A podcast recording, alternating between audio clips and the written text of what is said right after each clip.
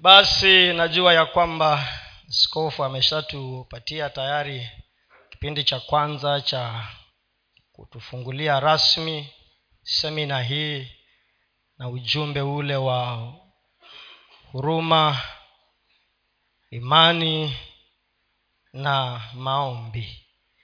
Katika msimu huu tunapofikiria na kutafakari ukuu wa mungu na jinsi ambavyo yesu kristo akawa dhabihu kwa sababu yetu. Tunaendelea katika mtazamo huo na mimi katika semina hii mawarsha hii nitaangazia kufunguliwa kwetu katika hilo eneo. Overcoming financial hardships hiyo ndiyo sehemu ambayo nitaiangazia sana. Katika mtazamo wa kuwekwa uhuru kufunguliwa kusaidiwa na kupewa neema ya kuweza kumudu ama kushughulikia sehemu hii. Kwa hivyo nitakuwa tu na naendeleza. Na sasa hivi nitagusia kipengele kimoja ambacho nimekiita hiyo ndio main area ambayo nitaangalia mimi na sehemu ile ndogo ama kwa kizungu subtopic. Wale watoto mko shule mnaandika notes. Kuna kuanga na ile mada kubwa na kuna kuanga na mada ile ndogo. Ameita access to your financial liberty of freedom access to your financial liberty or freedom. Uwezo wa kufikia ama uwezo wa kupata ama njia ya kukufikisha katika maeneo ya kuwekwa huru kwako katika eneo hili la kiuchumi ama la kifedha. Access. Tutaenda polepole ndio kwa sababu tuko kwa semina tutakuwa na mbio. Na wewe ambaye umewacha yale yote najua ulikuwa na duka ufungue ulikuwa na kazi ufanye ulikuwa hata na usingizi ulale ulikuwa ni uende chonyi uende mbuzi uende chumani uende wapi? Hukuenda. Hata nyalgunga hukuenda. Uko hapa.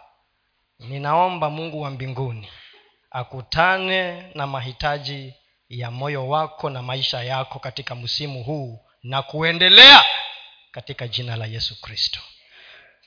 Amen. Kuja kwako hapa si bure.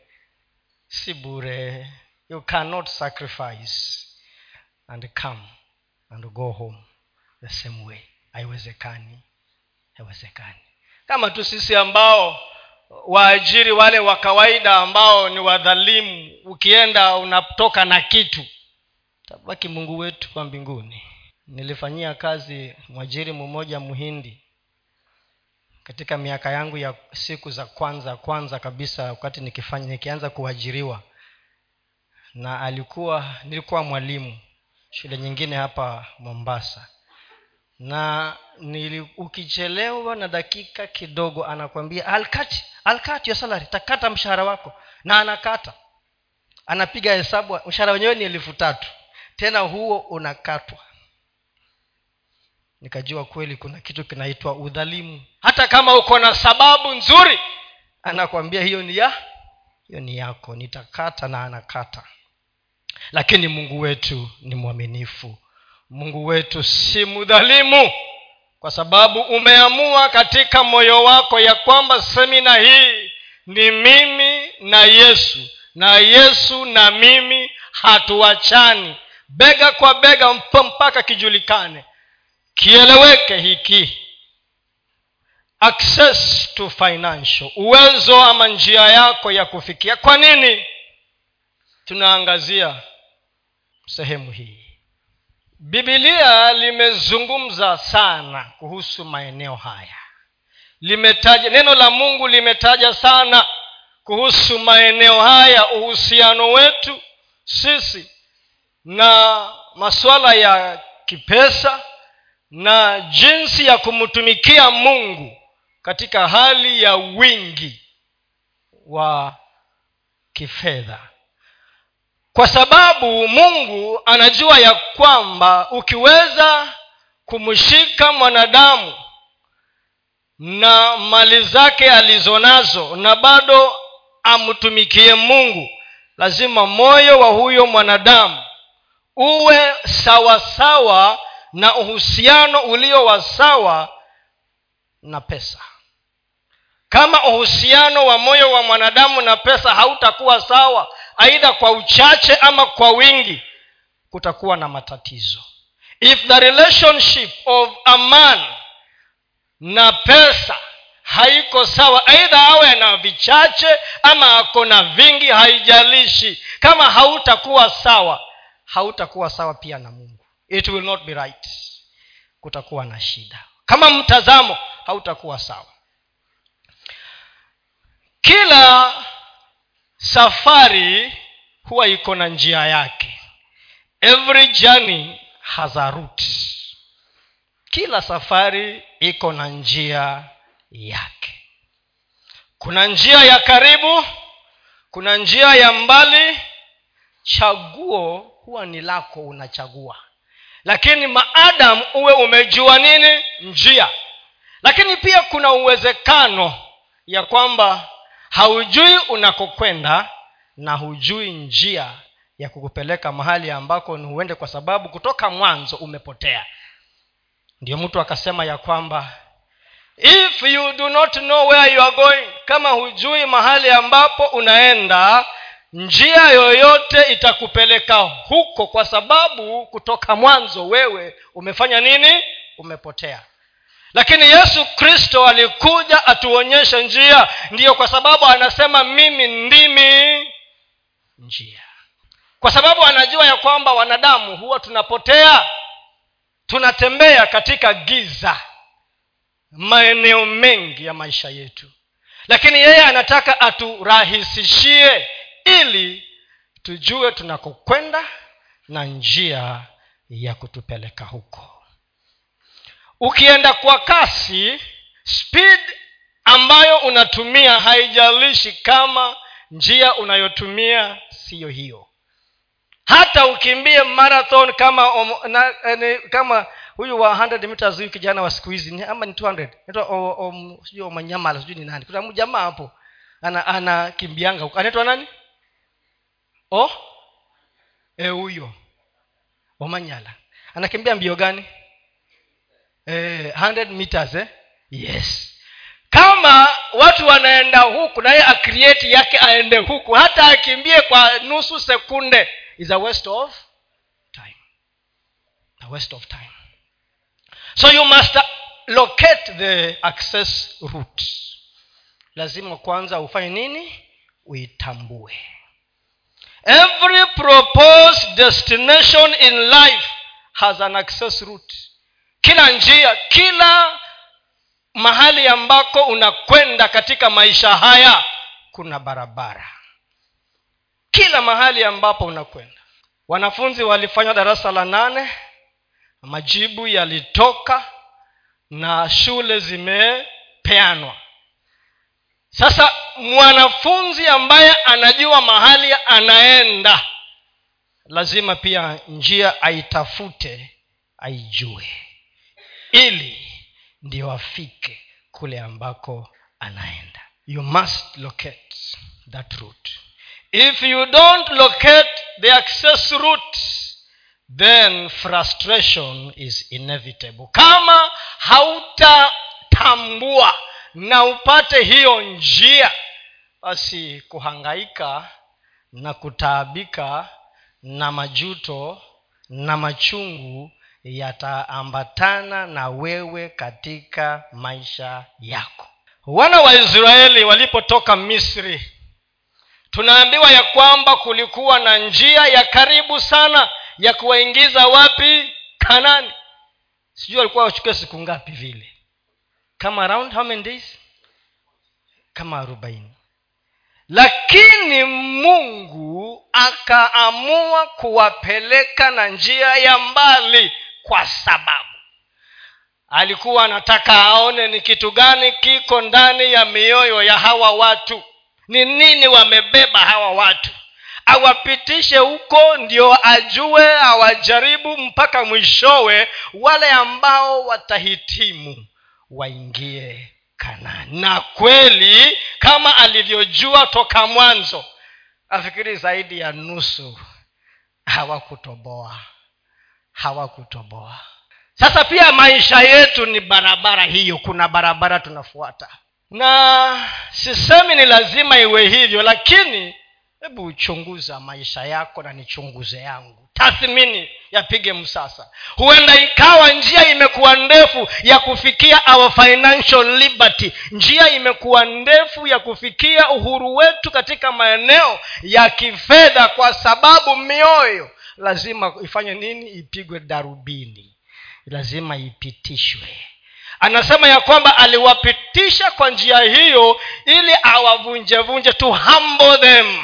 To test them. Awajaribu awavunjevunje awaone wale watakaokubali kubeba makusudi yake na kusimama na yeye waingie kanani thats our, finan- place, our place of financial freedom. Uhuru wetu. Uhuru wetu. Na nikiongea kuhusu financial freedom ama, ama uhuru wa maeneo ya kiuchumi siongei tu kwa wingi lakini pia wingi ni mzuri mzuri because if you have more you can do more hebu tusome hapa kitabu cha mhubiri kumi kumi na tano. Ecclesiastes. Kuna jamaa kuna kikundi kimoja cha kibiashara kilitutembelea kule kazini. Kinajiita mapande self help group. Wakaja hawa mabwana watu watano wakawa wanataka kuzungumza na sisi wanatuambia wako na biashara kadha wa kadha mapato yao ndiyo haya na wanataka tuwasaidie. Tukawaelezea ya kwamba mkitaka tuwasaidie mtafanya jambo hili na hili na lile na lile. Yule mwenyekiti wao akasema imebaki tu kidogo nimekuja hapa kwenu kwa sababu najua imebaki tu kidogo na mimi akajiita mwana mgiriama alijiita hivyo.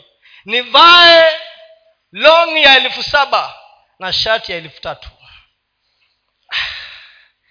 Sasa unaona yeye tunampatia njia hiyo njia anaikataa anakimbilia tayari longi ya elfu ngapi? Saba na shati ya elfu ngapi? Eti na mimi nivae kama watu. Kwani watu ni wapi eti na mimi nivae kama watu. Tukamwambia ni sawa ndugu lakini njia ambayo itakuwa nzuri ya kukusaidia wewe na kikundi chako ni hii na hii na hii na hii. Akasema hiyo njia siitaki. Pigani hesabu mtupatie pesa zetu hiyo njia hatuitaki. Kamwambia endeni mkafikirie tena. Usiamue tu kwa haraka.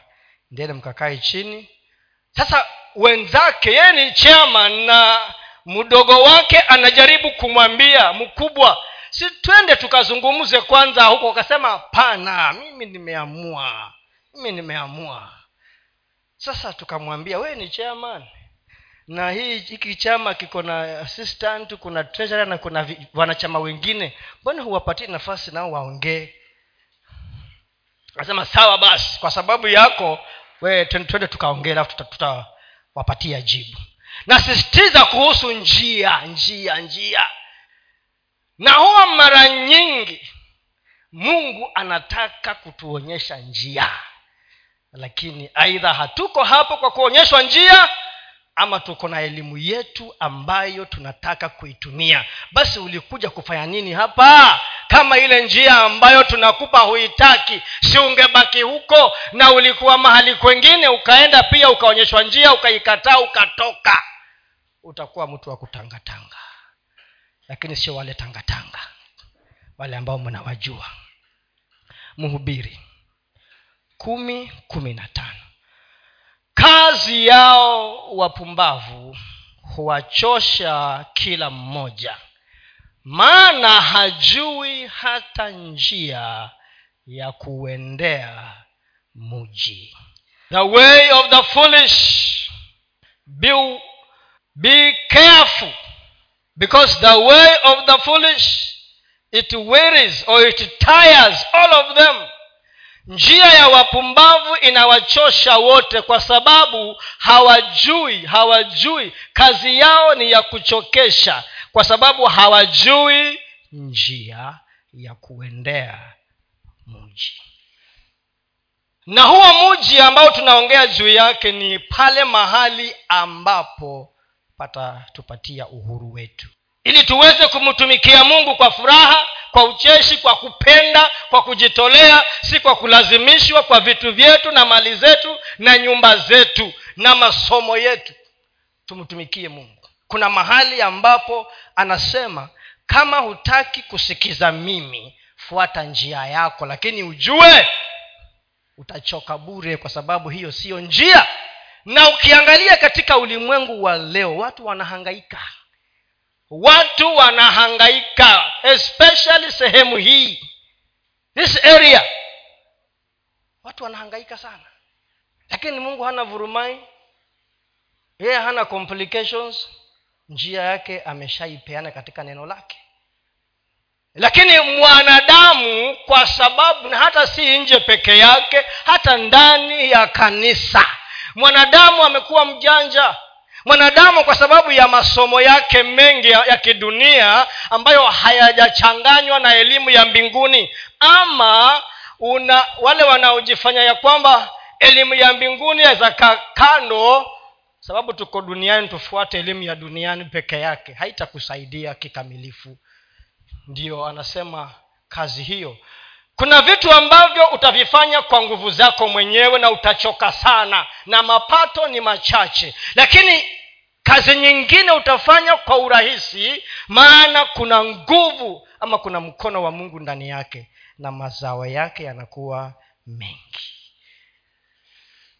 Hiyo ni tahadhari ambayo neno la mungu linatupatia. Na hata mimi mwenyewe nikiangalia katika maisha yangu unajua huwa najiangalia mwenyewe ndani. Kuna vitu ambavyo nilisumbuka navyo nikitaka nivifanye kwa uwezo wangu mwenyewe kwa nguvu zangu kwa cheo kwa kazi kwa kujuana. Ndio unasikia kijana mmoja akaniambia alikuwa ameshtakiwa kwa sababu ya makosa ya kunaitwa zabuni gushi ama ni nini? Yaani eh, fake alitenda fake tu hakuna kitu alifanya na amelipwa. Wewe unajua eh? yes. Alipe, alipeleka vitu hewa na amelipwa mamilioni ya pesa. Wale mabwana wa escc wakamfuata. Akashtakiwa na mashtaka tisa. Tisa. Akaniambia kama uko na pesa usijali. Kwa sababu pesa itatatua kila jambo. Alishangaa kumbe pesa peke yake haitatui kila jambo. Aling'ang'ana kuongana. Kutoka kesi tisa mpaka zikabaki nne. Nne zimesimama hazijabanduka mpaka leo. Baada ya miaka kadhaa maana ni njia ya kimwanadamu. Wanafunzi mnajua ya kwamba njia ya kufaulu katika mtihani kwa mfano ni kusoma na kumuomba mungu na kujitolea. Lakini wanafunzi wa leo kuna si wa hapa lakini wanaanza kuiba mtihani kuanzia primary.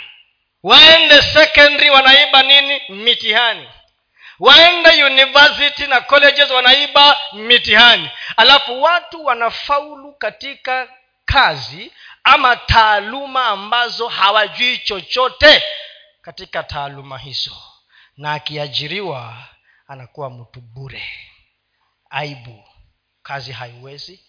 Lakini kwa sababu karatasi ya kuiba imemsukuma inafika mahali wizi wako lazima uonekane ujulikane ya kwamba wewe mwenyewe ndani hakuna kitu. Ulishikiliwa na makaratasi ya wizi. Maana njia hiyo mwishowe ni matatizo. Mithali kumi na sita ishirini na tano. Mithali kumi na sita ishirini na tano. Nasema hivi. Umetuwekea iko njia ionekanayo kuwa sawa machoni pa mtu lakini mwisho wake ni njia za mauti rahisi sana katika macho ya mwanadamu. Ni kweli unaweza kutengeneza pesa kwa kufanya bidii tu. Si ni mtu wa bidii tu. E, unaweza. Lakini kama hakuna mungu ndani yake ni kwa muda. Unaweza kuiba. Unaweza kuiba na utengeneze pesa. Lakini ni kwa muda tu. Unaweza kuwa mulaghai mdanganyifu kwa mbinu zozote zile lakini ni kwa muda chaguo ni lako na ni langu. Njia ile ambayo tutafuata katika kufikia kilele katika maeneo haya. There is a way that seems right unto a man but the end thereof are the ways of death. Huko mbeleni ni mauti. Please note god wants to bring recovery mungu anataka kuleta urejesho katika maisha yetu katika maeneo haya. He wants to bring recovery. Urejesho. Maana kile alichoambia wana wa israeli anatuambia sisi hata leo. Hebu sikukupatia hiyo lakini niwekee hapo wagalatia nafikiri tatu ishirini na tisa. Wagalatia tatu ishirini na tisa huo mstari huko ama nimeenda mbali huko. Na kama ninyi ni wakristo basi mumekuwa uzao wa abrahamu na warithi kulingana na ahadi. Kama ninyi ni wa kristo mimi na wewe ni wanani kristo. If ye be christ then you are abraham's seed and you are a hair if you belong to christ then you are abraham's seed and heirs according to the promise. Kwa hivyo kile ambacho aliahidi ibrahimu akaahidi wana, wana wa israeli mpaka leo akawaambia nawapeleka katika nchi ya ahadi which is that country a place of abundance. Mahali kwa utele mahali kwa wingi katika maeneo yetu ya kifedha na maeneo mengine. Anatuambia mpaka sasa recovery. God wants to bring recovery. He wants to bring about wealth transfer. Anataka kuleta uhamisho wa mali kutoka ulimwengu huu mpaka kwa ulimwengu huu kwa watoto wake. Wealth transfer. Na kama kuna wakati neno la mungu limesema ya kwamba siku za mwisho kanisa litainuliwa na litajaa utajiri na litang'aa na watu watalikimbilia waende kanisani. Atakayeng'aa ni wewe na mimi. Atakayejawa na nuru na uwezo na utajiri wa kihekima na pesa ni wewe na mimi nyakati hizi. So god wants to institute a massive wealth transfer. Kama vile alivyofanya na wana wa israeli. Tutaona tu. But it will only happen if you are ready and you are willing. Itafanyika tu kama uko tayari na umeamua ama umekubali. Nataka nihitaji mambo matano alafu nitamalizia pale kwa leo keys to take note, mambo ambayo ni tuyatilie mkazo tunapoangazia access to your financial liberty or freedom. Mambo ambayo ni tuya baadhi yanaweza kuwa mengi lakini baadhi tu ya mambo ambayo nitiatilie mkazo katika kufikia kile kilele cha uhuru wetu. Tunapoongea kuhusu uhuru huu wetu tunaongea juu ya nini because pengine pia hapo lazima tupaweke wazi. Pengine wewe ni mwanafunzi unasema sasa mimi uhuru huo. Unaanza tabia ambayo utaanza nayo saa hii ndio utaendelea nayo mpaka uitwe shosho ama babu. Tabia. Na elimu ambayo utaipata sasa ndiyo itakubeba mpaka majira ama nyakati zile ambazo zinakuja katika maisha yako. Uhuru huu ni uwezo wa kuweza kutimiza mahitaji yako na mahitaji ya wengine uwezo wa kuwa na utele wa kuweza kutimiza mahitaji yako na mahitaji ya wengine na kushughulikia maswala ya watu wengine. Huo ndio utele. Uwezo wa kuweza kushughulikia yako na uwe na wingi wa kupita kiasi kuweza kushughulikia mwingine kulingana na neema na kibali ambacho mungu atawachilia katika maisha maisha yako. Jambo la kwanza ni lazima tutambue thamani ya msukumo wetu. Recognize the value of your motivation or your drive.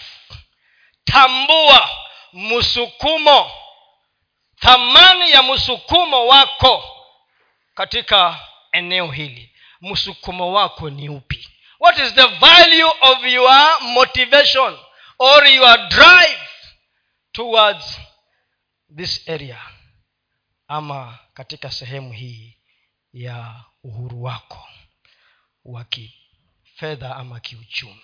Mithali ishirini na tatu mstari wa nne thamani ya msukumo wako. Lazima ujue ni kwa nini. Kwa nini? Kwa nini? Ni kitu gani kinakusukuma? Unataka ufikie hapo ndiyo ufanye nini? Kwa nini? Why? Why? Kwa nini? Unataka ufike hapo ndio ufanye nini? Ndio ufanye nini? Usijitaabishe ili kupata utajiri. Acha kujitegemea akili zako mwenyewe. Don't labor only to become rich. Usijisumbue ama kujitaabisha ili kupata utajiri. Acha kuzitegemea akili zako mwenyewe. Anasema what is your motivation? Kama yule bwana aliyesema nataka nivae suruali ya elfu ngapi? Saba. Na shati ya elfu ngapi? Kwani ukivaa suruali ya elfu moja haiko sawa. Hata nikivaa suruali ya elfu moja mia tano ama elfu mbili utajua ni ya elfu ngapi? Utajua. Kama iko na lebo. Eh, sasa wewe ukivaa ya elfu basi kuna watu huvaa hata ya elfu mia tano hata ya, ya mamilioni. Lakini ni wangapi ambao hata wanatembea uchi? How many are walking naked? So kama unaweza kugeuza hiyo yako ya, elfu mia tano uchukue ya elfu kumi hiyo elfu mia nne na tisaini ufanyie mambo mengine. Thamani why are you pursuing? Ni nini kinachokusukuma? Ni kitu gani? Do you just want to become rich in terms of wingi tu na ubaki hapo ama kuna kitu zaidi? Because tusipopata huo mwelekeo tusipopata huo ufahamu wa hiyo sehemu itakuwa kama kukimbiza upepo. Ndio sababu tunaambiwa hebu weka huo mstari mwingine tunaambiwa ya kwamba tusikimbize kitu ambacho hakuna. Tusikimbize kitu ambacho hakuna. Hiyo mithali nyingine hiyo next ni gani? Yes. Uh-uh. 23 yes. Mbona sioni? Oh, ndio hiyo. Yes. Je utavikazia macho vile ambavyo si kitu? Maana bila shaka mali hujifanyia mabawa kama tai arukaye mbinguni. Huko kwenu mzee pita huko mbuzi kuna watu waliokuwa na pesa zamani na sasa hawana. Unawajua? Walikuwa na maduka mengi mengi mengi na magari lakini sahizi hakuna hata moja. Basi pesa ilifanya nini? Mabawa ikaruka pesa inaruka inaenda pale mahali ambapo inatunzwa pale ambapo watu wanajua jinsi ya kuitumia inaruka inaenda inapururuka namna hii inaenda inasema bye bye. Inasema i came but my time to go has has come. Because inasema wewe unielewi wewe unielewi. Cha niende kwa watu ambao wananielewa na wanajua jinsi ya kufanya nini ya kunitumia kuna kuna siku nilifundisha zamani nikasema characteristics za pesa. Pesa pesa hii karatasi ukiangusha hapa chini na huwa mi napenda kufundisha vitu rili na pengine ukikuwa macho by the end of sessions zangu naweza kitu ya kuenda kunini kukula mabolingo. Hii pesa hii ukikunja kunja ukitupa pale unajua pesa haiongei hata mtu akiikanyaga na kanyaga tu na anaenda. Si ni ukweli?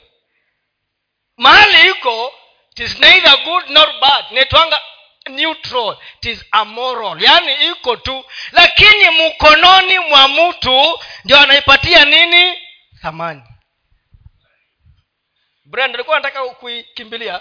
Lakini mkononi mwa mtu ndio inapata nini? Thamani yake sasa pesa huwa inaangalia yule mtu ambaye ametambua thamani yake na anaipatia thamani vizuri. Hapo itakaa kwa sababu pesa iko na tabia.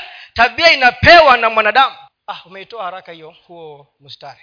So kwa nini kuweka macho yako kwa kitu ambacho sicho yaani anasema toa macho yako kwa pesa je utavikazia macho vile ambavyo si kitu? Maana bila shaka mali yani kwa hakika.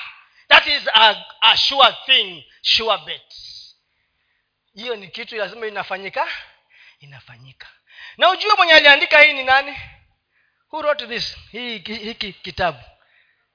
Nani? Eh, nyakati hizo kuna mtu alikuwa na hekima kumuliko huyu bwana kulikuwa kuna mtu aliyekuwa na mali kuliko huyo bwana. Ni kitu gani hakuona? Kama ni pesa aliona hekima aliona hata wamama aliona. Sasa yeye ndiyo anatupatia sisi mawaidha anatuambia toeni macho yenu ili ndio mfike uhuru wa kweli. Toa macho yako kwa pesa. Unasema ah, mimi tu nikapata tu. Yaani unajua tu, viwango vyetu ni tofauti. Kuna mtu anasema hata umeapatia mtu mia moja peke yake anapiga magoti anasema mungu wa mbinguni anaomba maombi yake yote. Hicho ni kiwango cha mtu. Mwingine anasema mi nikapewa tu elfu mia moja leo hii. Ah, haki. Haki. Tabu zangu zote zitafanya nini? Zitakwisha. Mwingine anasema nikapewa milioni moja leo hii. Haki tabu zangu zote mwingine anasema milioni kumi. Viwango viko tofauti kulingana na malengo tuliyonayo na kulingana na mitazamo yetu na kile ambacho tunataka kukifanya. Lakini ili ndio tufikie maeneo hayo kwa uzuri tuzingatie hii. So kama tutoe macho kwa pesa lazima kuna mahali tutaweka tutaangalia tu hapo mbele. Tusiviangalie vitu ambavyo sivyo kwa sababu kwa hakika pesa humea mabawa na huruka ikaendwa kwa wengine ambao wako na uzoefu wa kutumia pesa. Don't spend time chasing the wind kwa sababu hiyo ni bure. Jambo la pili nimesema mambo matano. Sasa huu wakati wangu ulikuwa umekuliwa kidogo so nafikiri nikienda mpaka mpaka hapo kwa half past. Ni sawa. Okay. Ni lazima jambo la you must know jambo la pili ya kwamba kuna njia. There is a way out. Na kuna msaada. There is a way out. You must know that there is a way out in every time and situation. Kuna njia. There is help. Do not be. Usiwe kama wale wana wa israeli ambao musa siku moja akawa anataka kuwasaidia. Ilienda mara ya kwanza baada ya mungu ku kumwingiza kitu katika moyo wake. Ya kwamba aa, wewe sio mfarao. Ulikulia kwa farao ili nikufundishe na ufundishwe njia za ufarao na njia za wamisri ili ukomboe wana waisraeli katika mikono ya hawa wamisri. Lakini akajua ya kwamba yeye kumbe si hao yeye ni tofauti. Na akaanza kufanya kazi kulingana na msukumo wa moyo moyo wake. Akaweza kutembea tembea kule kwa wale watu wake. Siku ya kwanza akakuta watu wawili wanapigana. Walikuwa ni watu gani wale? Wan, walikuwa ni wa wa misri wawili. Okay. Aka alikuwa ni they were different. Mmisri mmoja e, yes. E, najua nataka pia wanafunzi wa bibilia na akafanya nini? Akaua nani? Akaua mumisri eh? na akamu kamuzika huko.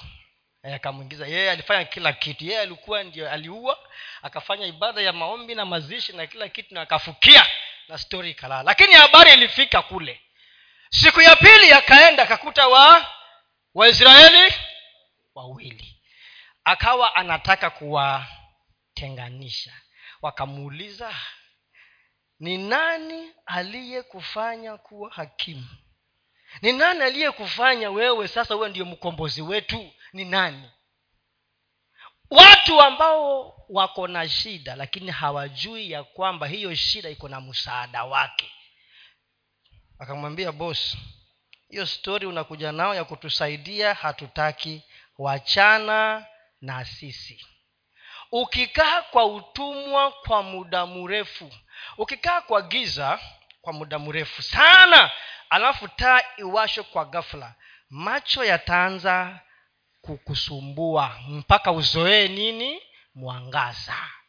Ukikaa kwa giza ukikaa kwa matatizo kwa muda mrefu unayazoea mpaka unajibatiza unayaita matatizo ya fulani tabu ya fulani kwa sababu umeyazoea. Sasa hawa walitaka wawache wakamuuliza oh ulichofanya jana tulisikia eh, tulisikia. Kwa hivyo wachana na sisi. Na habari hiyo ikafikia pia farao. Na alipojua kwamba imefika kwa farao akaamua kufanya nini? Kutoroka. There is help. Kuna nini? Kuna msaada. Lazima ujue ya kwamba kuna msaada. There is a way. Jambo la tatu. Jambo la tatu. Tambua umuhimu wa wakati. Tambua umuhimu wa wakati na uwekezaji. Recognize the value of time and investment in the process of wealth creation. Tambua umuhimu wa wakati na uwekezaji. Tambua umuhimu wakati na uwekezaji.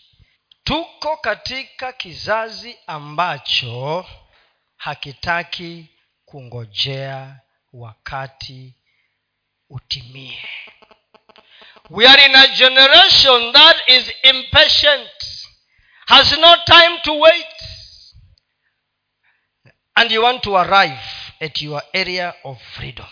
Lakini hautaki kupatia wakati. Hata yesu hata bibilia linasema neno la mungu ka, katika utimilifu wa wakati in the fullness of time ndio yesu kristo akazaliwa. Yesu kristo aliyekuwa ametabiriwa na manabii waliongea kwa miaka na miaka but when the time came in the fullness in the process of time wakati ulipotimia. Na katika huo wakati kuna kuwekeza sasa ukichanganya hayo mawili yanazaa kitu. Katika huo wakati kuna kuwekeza na baada ya muda kuna matokeo. Na hayo matokeo ndiyo yatakufikisha katika yale maeneo ambayo unataka. Mimi huwa ninapofanya utafiti wangu mwenyewe huwa naangalia nachambua maamuzi yangu. Do you ever analyze your decisions? Chambua maamuzi yako yale ambayo umeyafanya katika maisha yako. Ukitaka kuwa na hekima katika maeneo fulani fulani lazima ujifundishe kutokana na maamuzi yako. Uamuzi mbaya tafuta somo ndani yake na ujifundishe tafuta nini? Somo funzo katika hayo maamuzi. Nilipoajiriwa kazi na benki fulani nika tuliajiriwa watu wengi. Tulienda kufanya interview karibu watu mia tano. Walikuwa natafuta makarani. Tukaenda zaidi ya watu mia tano na wakachukua kama watu mia moja na hamsini. Na mi nikapatikana kuwa mmoja wao. So katika ile branch tuliyotumwa kule nairobi mimi nilikuwa nimeomba nikasema mungu ukinipatia hii kazi usinipeleke mombasa. Usinipeleke coast. Sitaki coast. Kwa sababu nilikuwa nimeona venye vile ndugu yangu mmoja my step brother alikuwa anataabika. Yeye anakaa kilifi kila mtu kila mchonyi wa hiyo mbari atoke chumani atoke tezo atoke mwarakaya atoke banarasalama atoke wapi? Akiingia tu kilifi. Stop ni wapi? Stop, stop over. Hapo ndio stop over. Hata kama ana shughuli ya mwanya ya kufanya kilifi akuje arudi cha simba hata rudi. Anaenda wapi? Aish. mpaka huyo bibi yake akawa amechoka sitaki ku unajua nimesema tujifunze katika maamuzi yetu. Siku moja nimetoka shule. Sasa yeye mwenyewe amesema mpitie hapa kwangu. Huyo ndugu yangu. Tumepitia hapo. Kufika hapo wakaniambia uh, washa jiko tupike chai. Bibi ako ndani ya chumba chake. Aliposikia akasema hakuna jiko itawashwa hapo. Yeye akaniambia nimesema washa simi nafuata ndugu yangu kumbe nyumba si ya ndugu yangu. Mi nikawasha jiko. Mama alitoka kwa chumba chake cha kulala akaenda kwa mtungi wa maji akachota maji kaja akamwagia nini? Jiko. Akasema stori ya kupika chai mfanya nini? Imeisha. Hiyo tukawachana nayo. Tukakaa. Masaa nyingine akasema lunch imefika tupike lunch. Kaweka sufuria ikachukuliwa sufuria ikafanya nini? Sasa nikawa nimejifundisha hayo na mengine nikasema mimi nikipewa usinipeleke huko. Wacha nikae huko mbali. Kae wapi? Huko mbali. Haya mungu akajibu mwambia nimemwambia nairobi kuenda mbele. Lakini sikurudi nyuma. Naye akaniweka wapi? Nairobi. Nikakaa nairobi. So tukashikana na vijana watatu. Tukasema tuchange kila mtu elfu tatu tatu kila mwezi. Tukafungua account. Very new. Kazini. Tukafungua account watu watatu. Kila mtu ngiri ngapi? Tatu tatu. So si, mimi na mwingine tukaweka lakini watatu akawa haweki. Tena anasema simunikopesha ile pesa. Hasa wewe hujatoa. Tena unataka tukutolee tukupatie wewe. Ai. Baada ya miezi mitatu tukasema tufunge hii akaunti tufunge hii akaunti tukafunga akaunti nikachukua pesa yangu naye akachukua pesa yake yule mwingine. Yule watatu hakuna kitu ameweka. Sasa hekima haikuwa ya kutosha kwangu kwa sababu si tungemtoa huyu. Tutafute mwingine tuweke ndani na tuendelee. Nataka unipigie hesabu miaka ishirini iliyopita. Elfu elfu tisa mpaka sasa ingekuwa pesa ngapi? Elfu tisa kwa kila mwezi. Miaka ishirini na lakini piga tu ishirini. Ni pesa ngapi? Eh, almost ha? na sasa ujue mimi ni mtu wa, wa mahesabu. Hiyo pesa iwekwe mahali ambapo inazaa asilimia kumi kila mwezi ama kila mwaka kila mwaka nitoka the compounding factor. Si mnasoma compound nyinyi wa, watoto naona mmekaa hapa baadhi yenu. Compound nini? Interest eh? mnajua hiyo? Compound interest. Isaac unajua hiyo? Compound interest. Tonga the power of compounding. Yaani uchukue kuku koo litage mayai hayo mayai yaanguliwe usiyale yaanguliwe wawe vifaranga. Uchukue hayo makoo hiyo vifaranga viwe makoo tena vizae. Usi, usikule watoe mayai tena vifaranga tena vizaane mpaka karibu mara tano ndio uanze kukula. Si utakuwa na kuku wengi sana? Hiyo ndio compounding. So nikawa ninajiuliza kama tungetoa huyu mmoja tuweke huyu mwingine na tuendelee na tuiweke mahali tusiguse mahali tuko asilimia kumi tu kila mwaka na ikae huko miaka ishirini na mitano. Tangu nilipotoka huko mpaka sasa. Ingekuwa pesa ngapi? Inatonga time and investment. Hiyo sio rocket science sio nini rocket science ya kwenda kwa moon kama ya musk. Uh, elon musk hapana. Hiyo ni simple. Simple. Ndio anaambia vijana nyinyi ambao mnafanya kazi mmeanza tu kuajiriwa kufanya kazi leo na unakimbilia german machine. Si investment. Unajua german machine? Sio investment. Hiyo si uwekezaji. Thamani ya wakati na uwekezaji kwa sababu si kujifundisha kwa uamuzi huo miaka iliyo kama miaka kumi baada ya uamuzi huo. Ni mimi nilikuwa na tabia ya kufomu magrup tu. Nikafom grupu nyingine. Nikaiita the 10 million club. 10 million klabu ya milioni ngapi?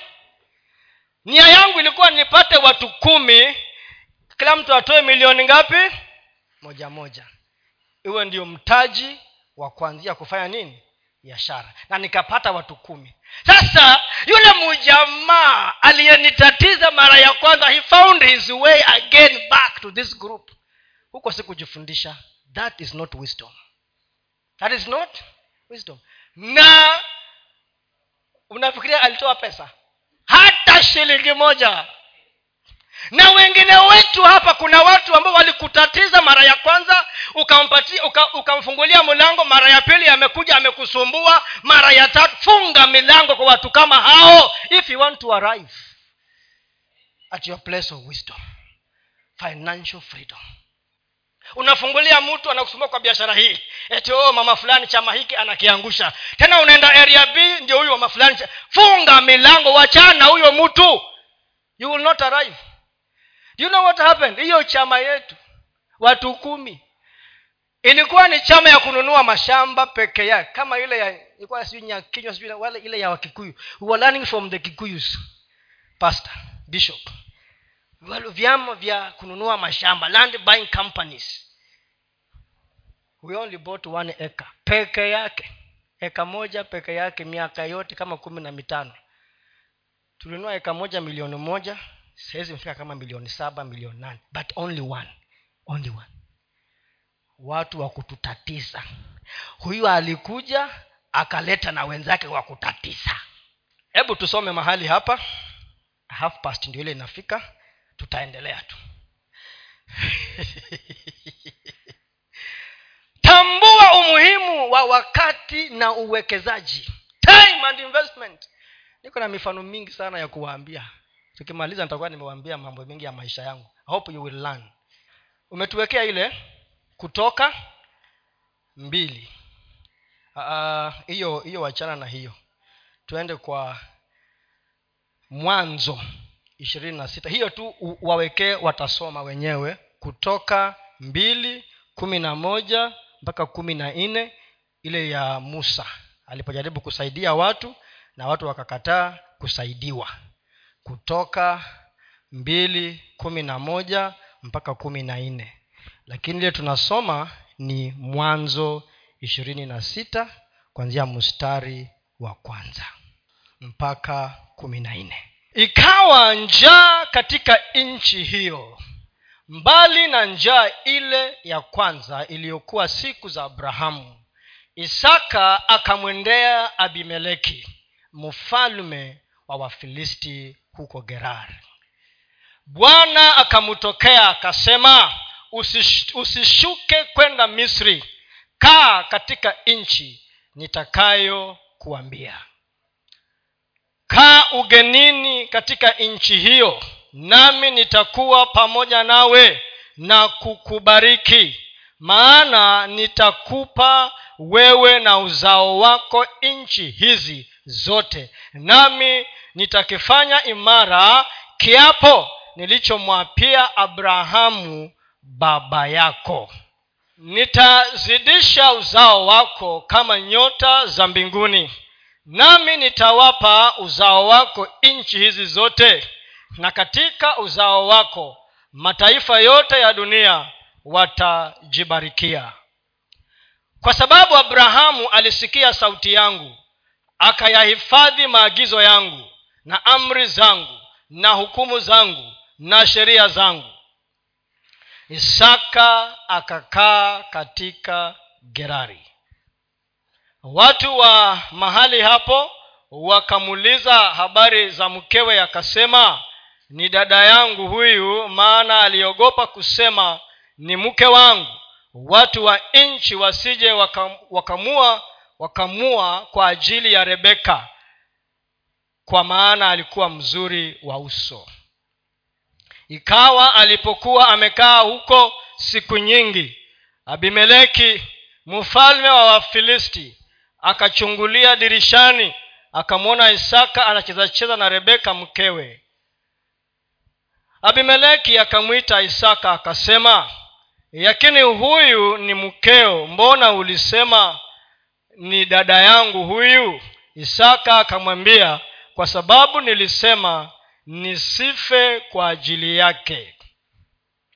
Abimeleki akasema ni nini hii uliyotutendea? Labda mtu mmojawapo angalilala na mkeo bila kufikiri nawe ungalitutia hatiani. Basi abimeleki akawaamuru watu wote akisema amgusaye mtu huyu au mkewe lazima atauawa.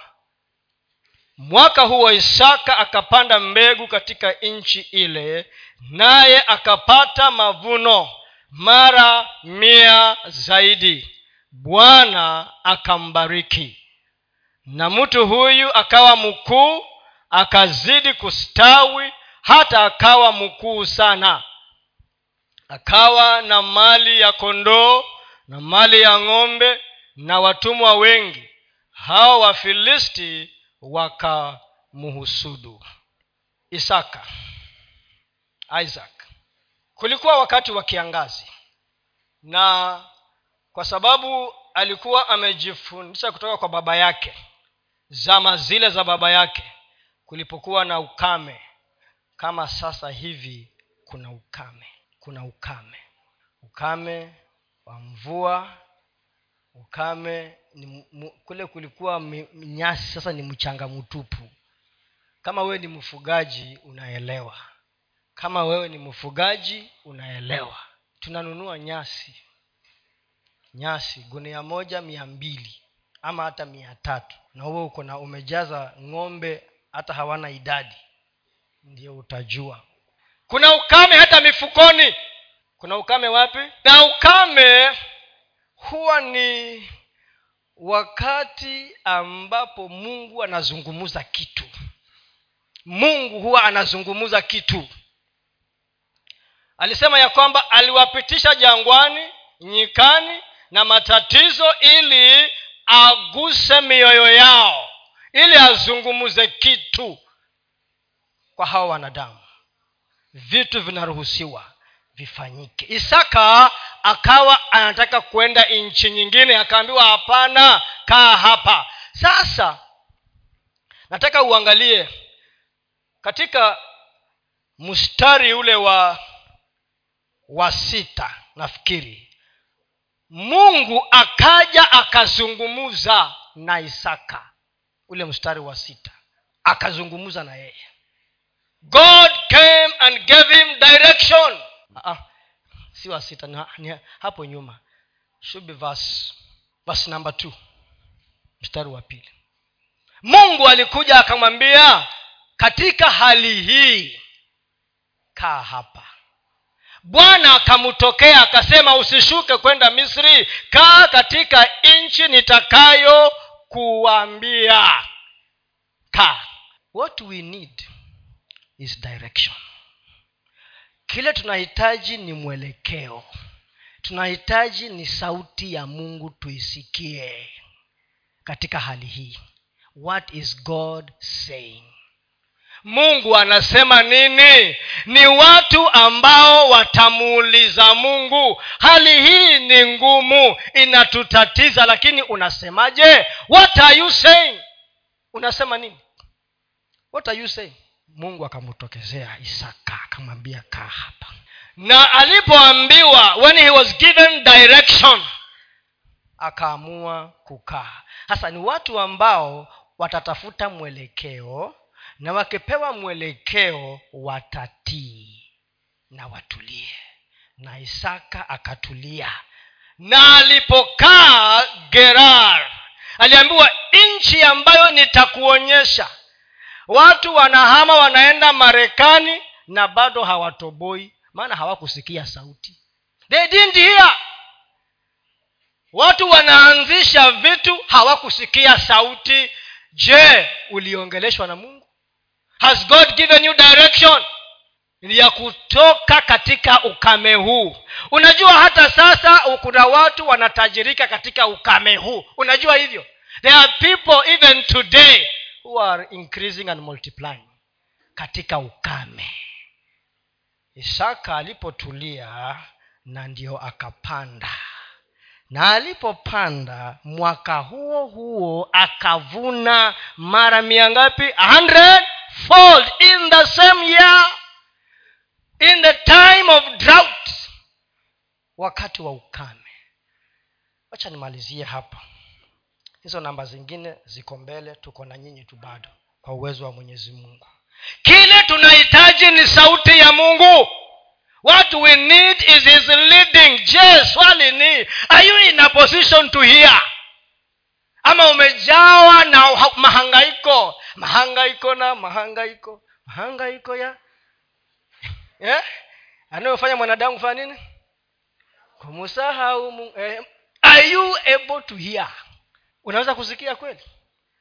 Can you hear? Na ukisikia utatii. Na ukitii anakupatia anakuambia panda sasa na anakupatia ujuzi na mwelekeo wa kufanya kile ambacho anataka ufanye wakati huo ili ndio uweze kuvuna. Wakati wa ukame wakati watu wanalia wewe unavuna. Why? Because you heard and you have acted amen. Tunaenda mahali. Naamini ya kwamba tunaenda mahali. Ninaamini ya kwamba tunaenda mahali. We are going somewhere. Wacha tuende pamoja na wacha mungu atufikishe katika yale maeneo ya uhuru wetu katika mambo ya kifedha na kiuchumi. Mungu awabariki sana